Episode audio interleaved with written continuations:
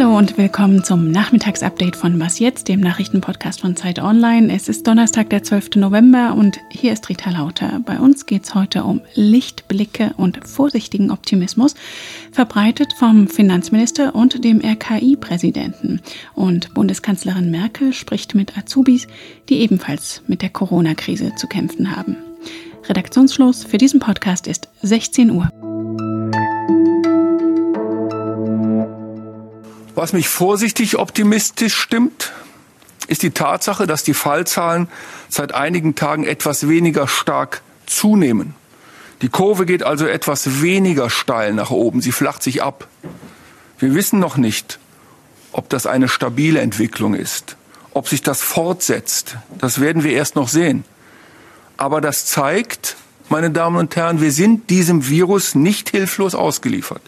Wir sind nicht machtlos. Leisen Optimismus hören wir heute bei RKI-Präsident Wieler. Die Infektionszahlen, die das Robert Koch-Institut heute mit knapp 22.000 neuen Fällen angegeben hat, steigen zwar weiter, aber weniger schnell. Doch insgesamt sieht Wieler die Lage weiter sehr ernst. Es werde mehr schwere Verläufe, mehr Intensivpatienten und auch mehr Todesfälle geben. Wieler hat deshalb auch heute wieder ermahnt, sich weiter an die AHA-Regeln zu halten, die Kontakte zu reduzieren und wer akute Symptome bei sich beobachtet, soll fünf Tage zu Hause bleiben. Denn es wird leider dauern, bis sich alle, die das möchten, impfen lassen können. Es sei auch noch zu früh, die Effekte des neuen Teil-Lockdowns zu beurteilen und deshalb, so formuliert Wieler es, sagen wir mal, plastisch. Wir müssen hier noch äh, ein paar Monate wirklich die Probacken zusammenkneifen und das machen wir auch und dann können wir das runterbringen. Auch wenn in Bayern ein Gericht die pauschale Schließung von Fitnessstudios gekippt hat, die Pobacken zusammenkneifen, das müssen im Moment auch viele Unternehmen, zum Beispiel die Gastronomie, Kultureinrichtungen oder Reiseanbieter. Und wenn die wegen des Shutdowns kaum Umsätze machen, dann ist natürlich auch wenig da, auf das Steuern gezahlt werden muss. Wie viele Steuern Bund, Länder und Kommunen in den kommenden Jahren zu erwarten haben, das hat Bundesfinanzminister Scholz heute mitgeteilt. Mit 776 Milliarden Euro Steuereinnahmen rechnen die Expertinnen und Experten im kommenden Jahr. Und jetzt muss muss ich leider doch noch ein paar Zahlen referieren hier. Erstmals seit der Finanzkrise 2009 gehen die Steuereinnahmen nach unten. Allein in diesem Jahr kommen etwa 71 Milliarden Euro weniger rein als 2019. Und die milliardenschweren Hilfspakete wegen Corona reißen natürlich zusätzliche Löcher in die Staatskassen. Doch der Finanzminister will auch Hoffnung verbreiten. Alles zusammen, gute Daten, etwas, was in diesen schwierigen Zeiten vielleicht auch ein Licht ist im November und der ist trübe, allerdings der Blick nach vorne geht in die Sonne. Scholz, der auch Kanzlerkandidat der SPD ist, hatte zuvor nochmal die eigenen Maßnahmen, die ebenso viel Geld kosten, beworben. Kurzarbeitergeld, Liquiditätshilfen für Unternehmen oder die befristete Mehrwertsteuersenkung hätten geholfen. Diese Steuersenkung hatten allerdings gestern erst die sogenannten Wirtschaftsweisen kritisiert als zu teuer und weitgehend wirkungslos. In den Unternehmen, die Steuern zahlen sollen, lernen und arbeiten ja auch viele junge Menschen und ihre Lebensplanung hat die Pandemie natürlich ebenfalls ziemlich durcheinander gebracht. Die Zeit, in der wir leben, ist ja schon eine sehr besondere und gerade wenn man als junger Mensch ähm, in der Ausbildung ist oder von der Schule kommt und einen Ausbildungsplatz sucht und dann kommt man in so eine Zeit, da kann man schon irgendwie sagen, sind wir jetzt die Generation Corona. Bundeskanzlerin Merkel hat sich deshalb heute in einem virtuellen Bürgerdialog mit mehreren Azubis unterhalten, denn sie sind in einer ganz entscheidenden Phase ihres Lebens. Sie gucken auf die Zukunft und was sie jetzt lernen oder nicht lernen, das ähm, hilft ihnen später oder hilft ihnen nicht. Und äh, deshalb möchte ich natürlich wissen, wie es Ihnen in so einer Situation geht. Und für uns hat sich das Michael Schlieben angeschaut. Zwar selbst kein Azubi mehr, aber dreifacher Vater. Hallo Michael. Hi, grüß dich. Ja, das ist nett mit dem Azubi.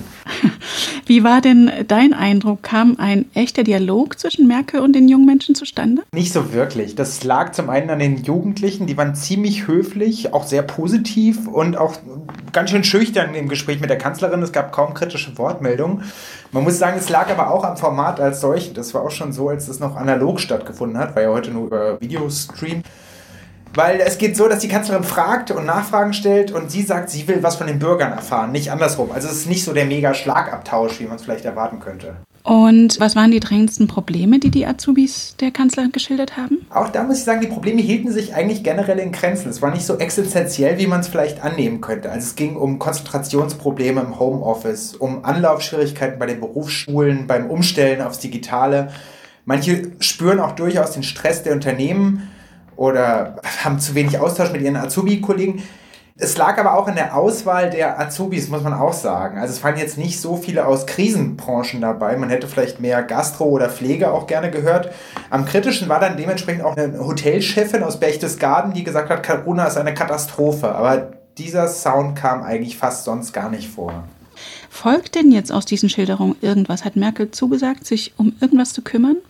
Nee, sie hat eigentlich vor allem zugehört, würde ich sagen. Und ihre Haltung war eher die, dass sie um Verständnis wirbt für die Maßnahmen.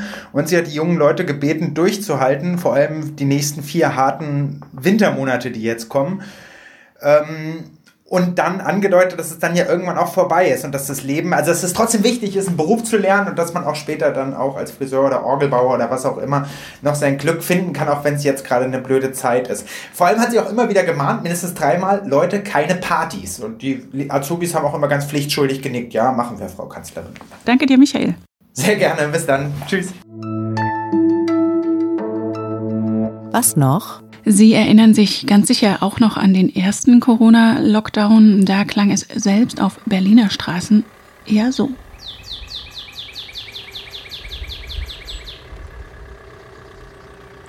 Und diese Ruhe hat gezeigt, wie schön das sein könnte, zu Fuß in der Stadt unterwegs sein, ohne Lärm, ohne Dreck und ohne Angst vor Unfällen. Und Spanien hat jetzt beschlossen, das Tempolimit im Stadtgebiet von 50 km/h auf 30 km/h zu senken.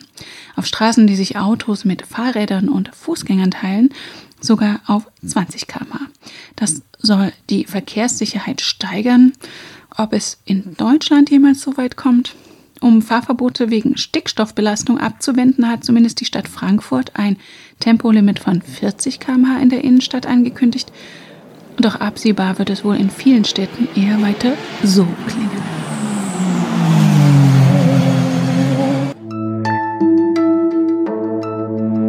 Und das war das Was jetzt Update am Nachmittag. Morgen in der Frühsendung bespricht meine Kollegin Pia Rauschenberger die Lage auf den Intensivstationen. Sie erreichen uns unter wasjetzt.zeit.de. Fürs Zuhören dankt Ihnen Rita Lauter. Schönen Nachmittag Ihnen.